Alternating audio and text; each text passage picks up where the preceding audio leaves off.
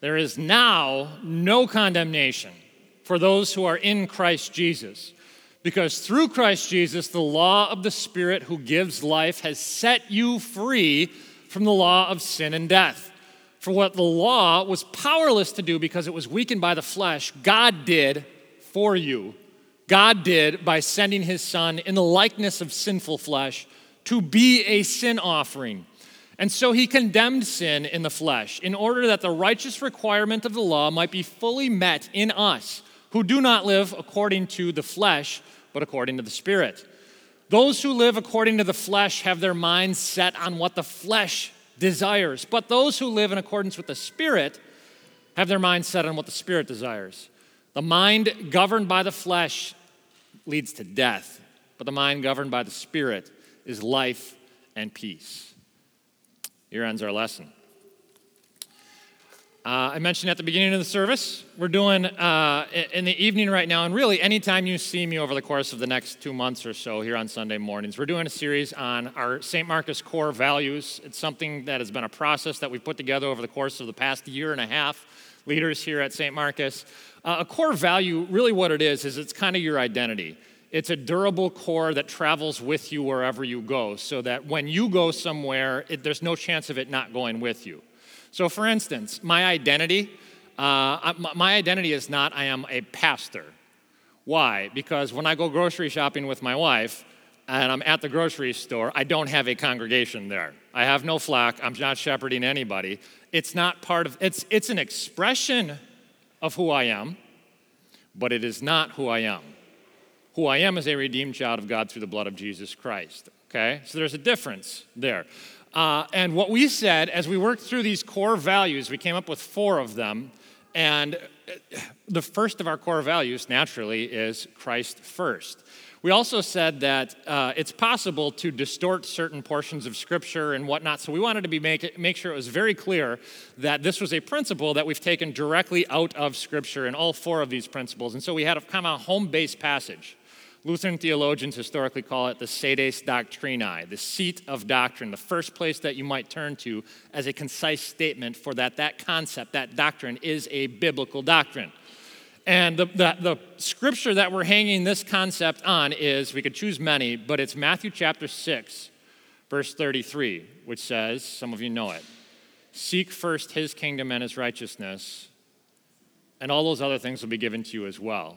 Now, last week, what I did was I, I, and again, you can listen to this on the podcast if you want, but I broke down what the context of that is. Matthew 6, if you look at verses 25 through 34, that context is all about one thing it's about anxiety. Uh, the word merimnao, the Greek word, is used six times in that section alone, and it means to be pulled apart and torn apart, and worry and concern and fear. And therefore, one of the things that Jesus is teaching us in Matthew chapter 6 is for all of the anxiety that you face in life, over the things that He knows you need.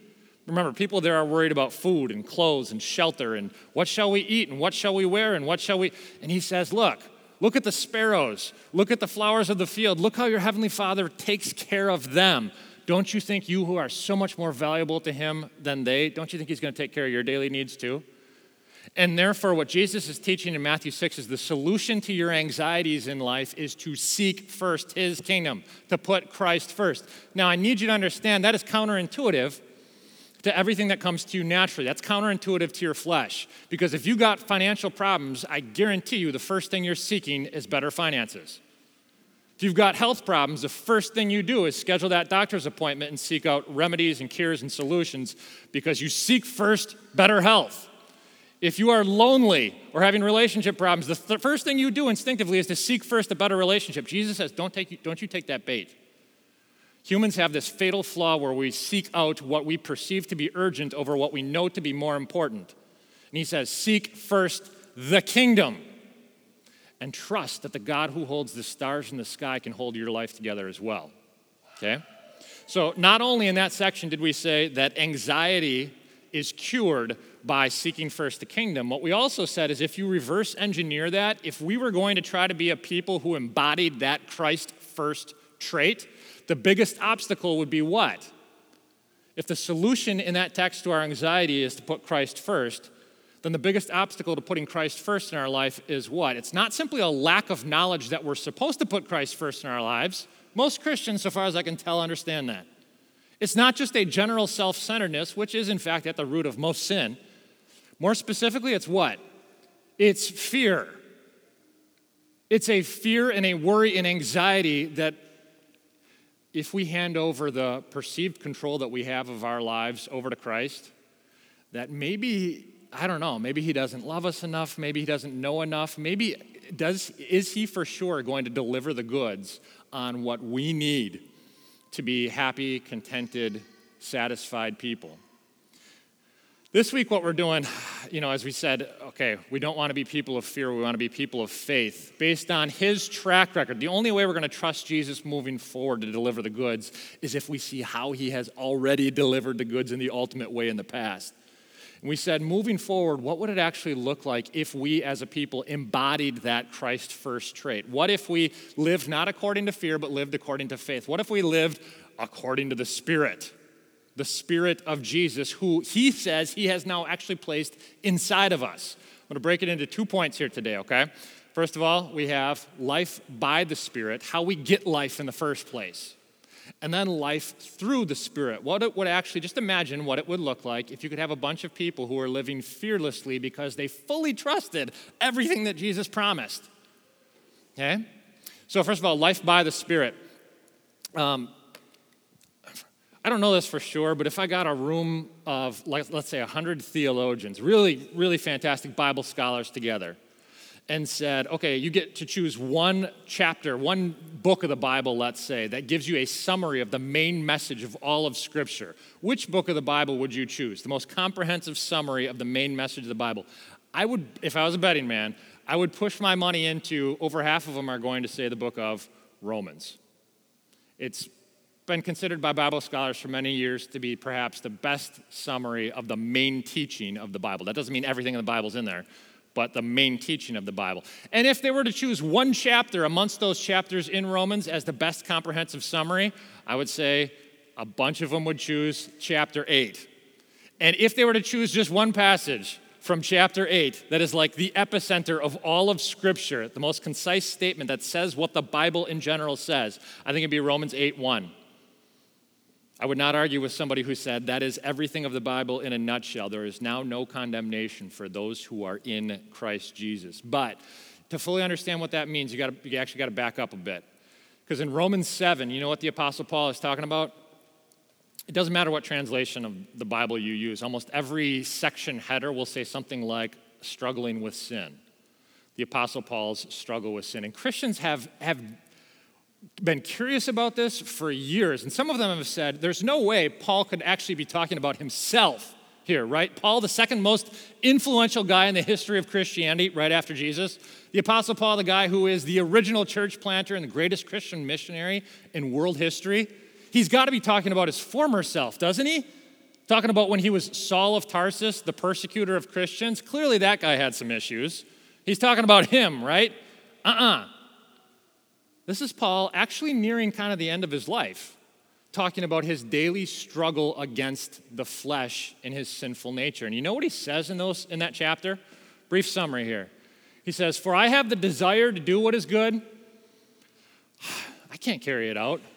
For I do not do the good that I want to do, but the evil that I do not want to do, this uh, I keep on doing. He goes on to say, I'm a prisoner. I'm not actually in control of all of this. I'm a slave to this. I'm a, a, a, prisoner of the law of sin that is at work within me. What a wretched man I am. Who is going to rescue me from this body that is subject to death?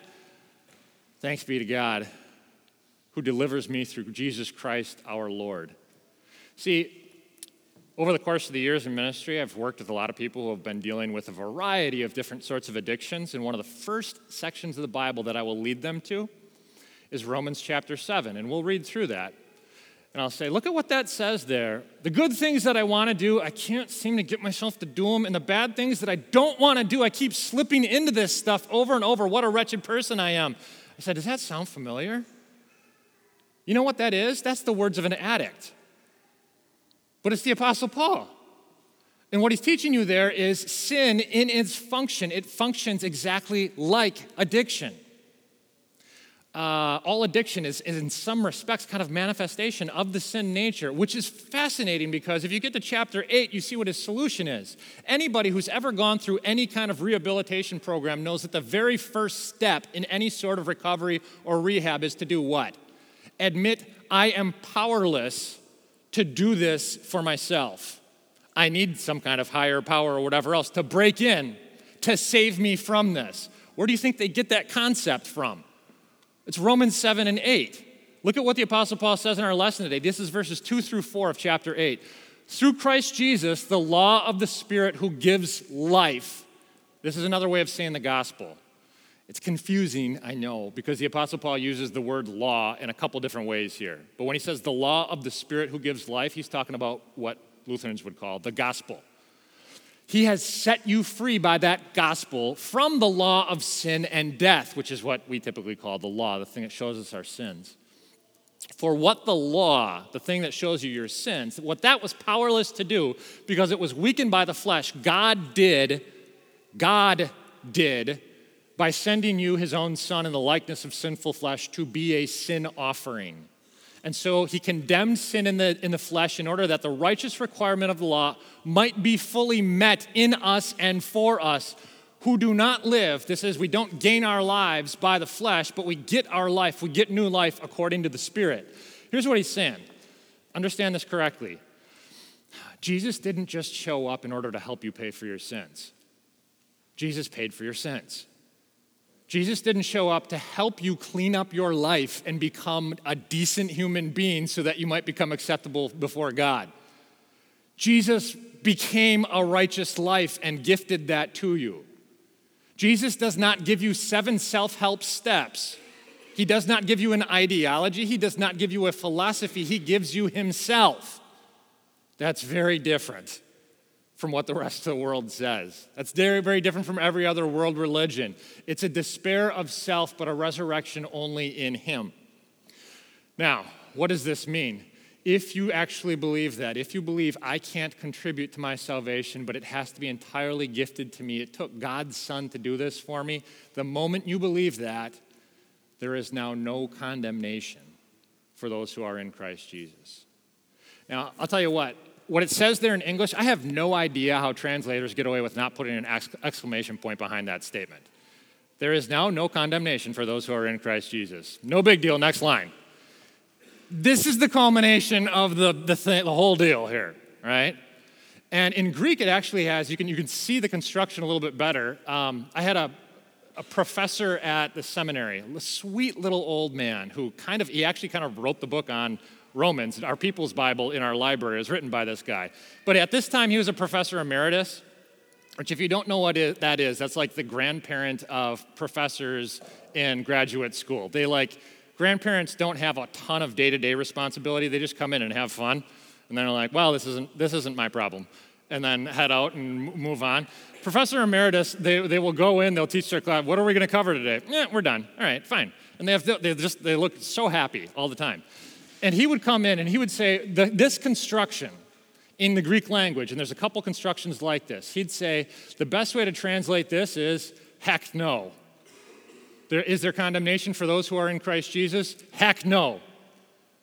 I don't know why I found that so funny, but it was like it was the closest thing I could ever think of a seminary professor coming to like actually swearing, yelling heck no. And so sometimes I would even ask him, Professor, how did you say we're supposed to translate that? Heck no, James.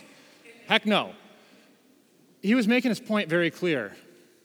Because sometimes some Christians think, yes, Jesus died and paid for all my sins, but if I slip back into some of my old habits, um, uh, how can God love me anymore?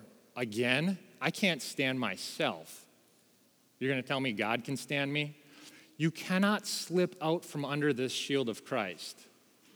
Grace is not a needle that you balance on, it's a state that you live in. There is no condemnation for those who are in Christ Jesus. In fact, the Greek word here is a legal word, kata krima. Uh, it would have been used in the court system, and it means it's a verdict. It's a declaration and a permanent verdict. It's not so much a change in your character, it's a change in your status. So the Apostle Paul absolutely anticipates you're going to continue to struggle with stuff. This side of heaven, he says, one chapter earlier, take him at his word, he's struggling with stuff. The difference between a believer and non believer is not that believers don't struggle with stuff. Believers just all of a sudden become more aware that they are struggling with stuff, whereas a non believer is almost kind of blissfully unaware of their faults. The Apostle Paul says, You know, I get it. Every day I'm battling this monster that exists inside me called the sinful flesh. And uh, yet, there is no condemnation for me. Why? Because of Christ Jesus, who changed God from a boss into a father. See, if you make, if you make a big mistake or if you make the same mistake repeatedly, your boss is probably going to fire you, right? But if, if he's your father and you screw up again, he might ground you, uh, but he's not going to kick a little kid out of the house. That's not what a loving father does. Your adoption into God's family, if we, it, you continue to read Romans 8 here today, at one point the Apostle Paul says, We get to cry out, Abba, Father, which is the ancient Aramaic way of saying daddy. It means little kid. That's what you are in relationship to your father. If you get to cry out, Daddy, adoption into his family doesn't primarily mean a change. Adoption into your family doesn't mean a change in the child's character, it means a change in the child's status. They are legally now yours. They receive all the benefits of being part of that family. And what that family means is there's no condemnation for you. You can't slip out from under that. Since you didn't earn it, you can't unearn it. Make sense? That's the first point. You don't get it by your own, that's how you get life. But something interesting happens to the extent that you realize it's not your own doing, but it's His doing. What the Bible says is proportionately, God starts to pour His Spirit inside of you. See, it's different. God doesn't just, in an abstract way, love you or in an abstract way, erase your sins. Jesus takes your condemnation in your place. See, that's heart melting. You don't just have gratitude, but you are drawn closer to that person. And when that happens, the Bible says His Spirit pours into you. You start living not according to your instincts, but according to His Spirit and His instincts. Here's what it says in verses 5 and 6 Those who live, who are now alive, uh, according to the flesh, have their minds set only on what the flesh desires. But those who live in accordance with the Spirit have their mind set on what the Spirit desires. The mind governed by the flesh is death, but the mind that is governed by the Spirit is life and it is peace. So here's what he's saying here that whole flesh thing. What does he mean to live by the flesh? Well, what is the flesh? That's your natural instincts. Uh, that's a me first attitude. That's the way every human lives, right? In fact, I would say that's the biggest problem that arguably exists on the planet in society.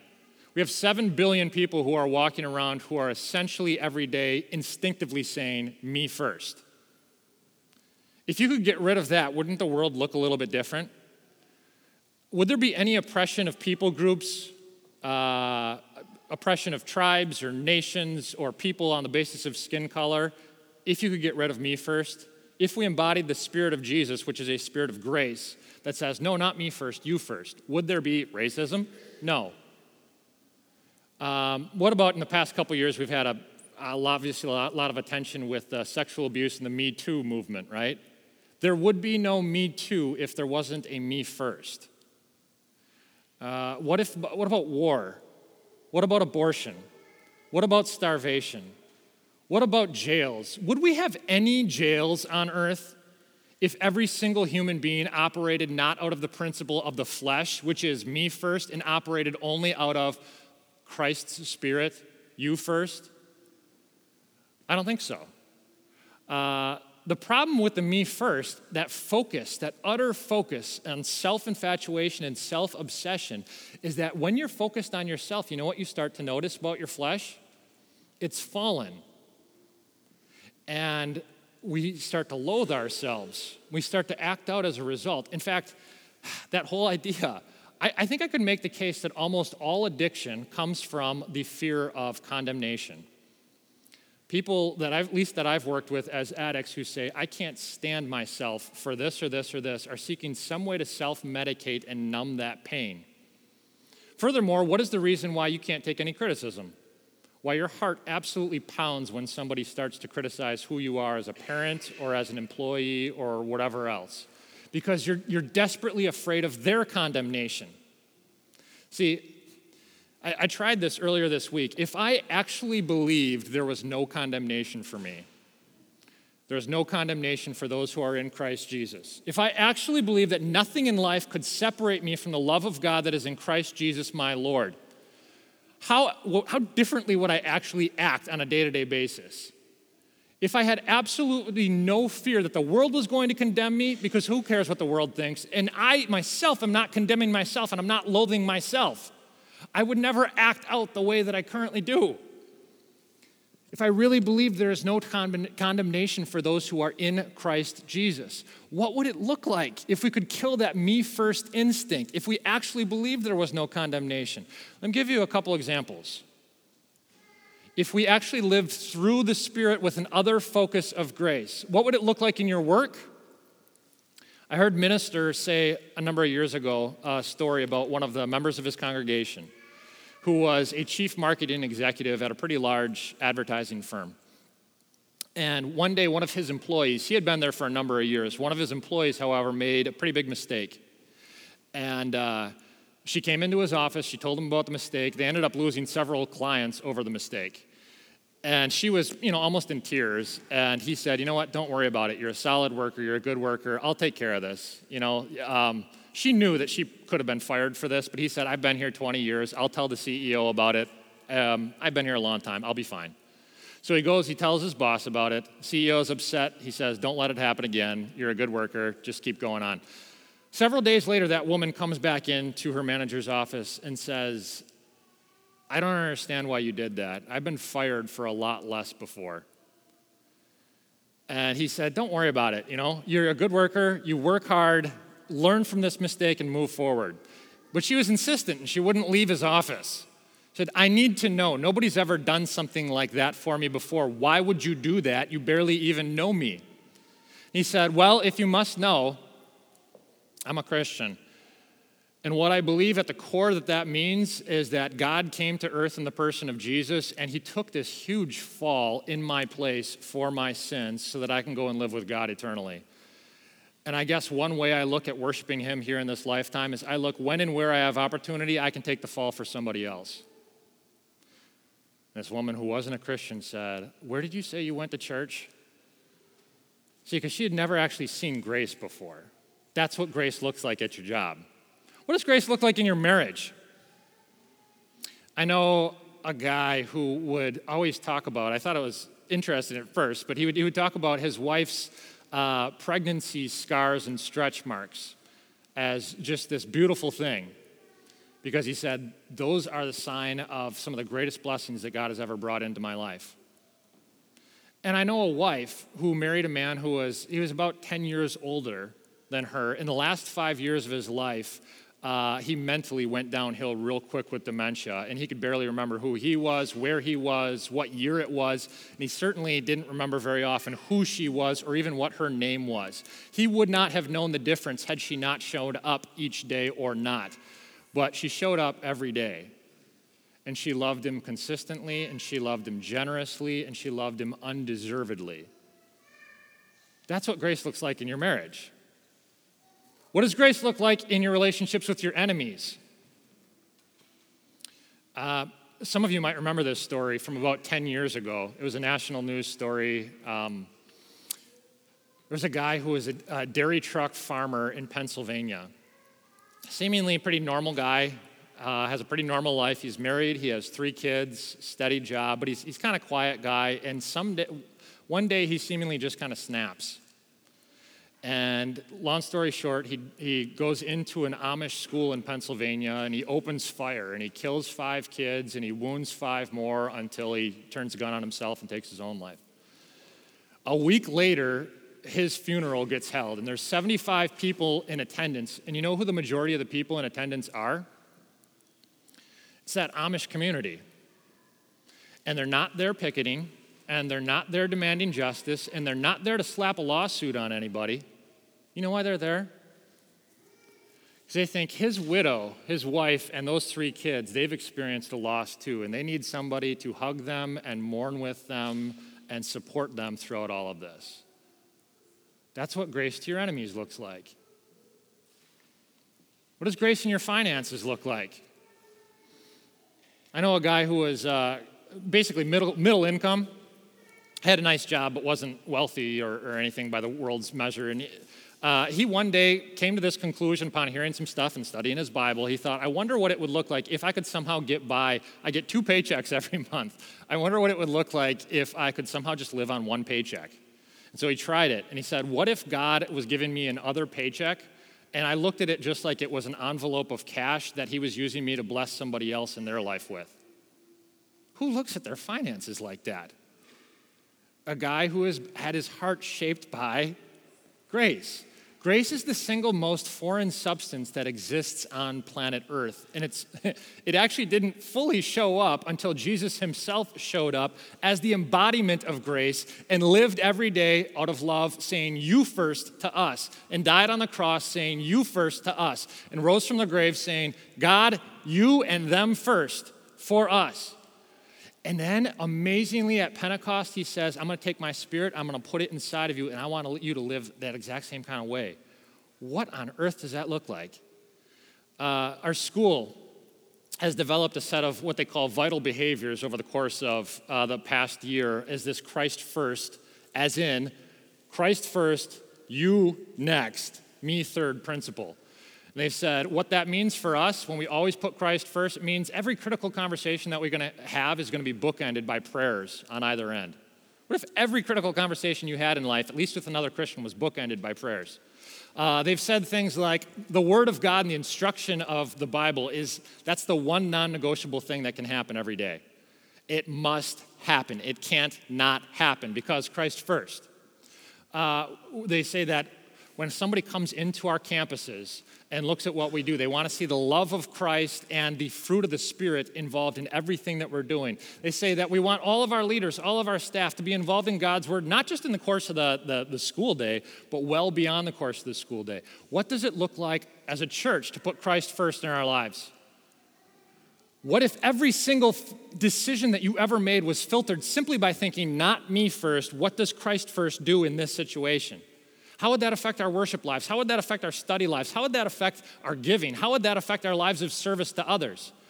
What if we actually believed uh, that Jesus was going to make good on every single promise that he's ever made to us, and we simply lived out of faith and not fear that way? What if we had an army of people, like a thousand people in our church, who all lived that way and moved in the exact same direction? What if we truly believe there is no condemnation for us? So we're playing with house money, and this life on earth, which is a little blip in the grand scheme of eternity, we can simply hand it over and live by His Spirit to His glory. Let's ask God to help us see exactly what that looks like, okay? Heavenly Father, the biggest issue that we face in our lives is that we somehow, through sin, get focused just too much on ourselves. Uh, and when we do that, it actually makes us miserable because we realize there's things in there that, in our hearts, in our natural flesh, that aren't great. And so, what you do through a beautiful cross, what we, we sang earlier, an old rugged cross, you direct our eyes to something more beautiful. You direct our eyes to you. Not only did you live, die, and rise to take away our sins, but you placed your spirit in us. And we just are asking to see what it looks like if we as a people collectively live with a you first kind of attitude. By your spirit, help us do exactly that. In your name we pray. Amen.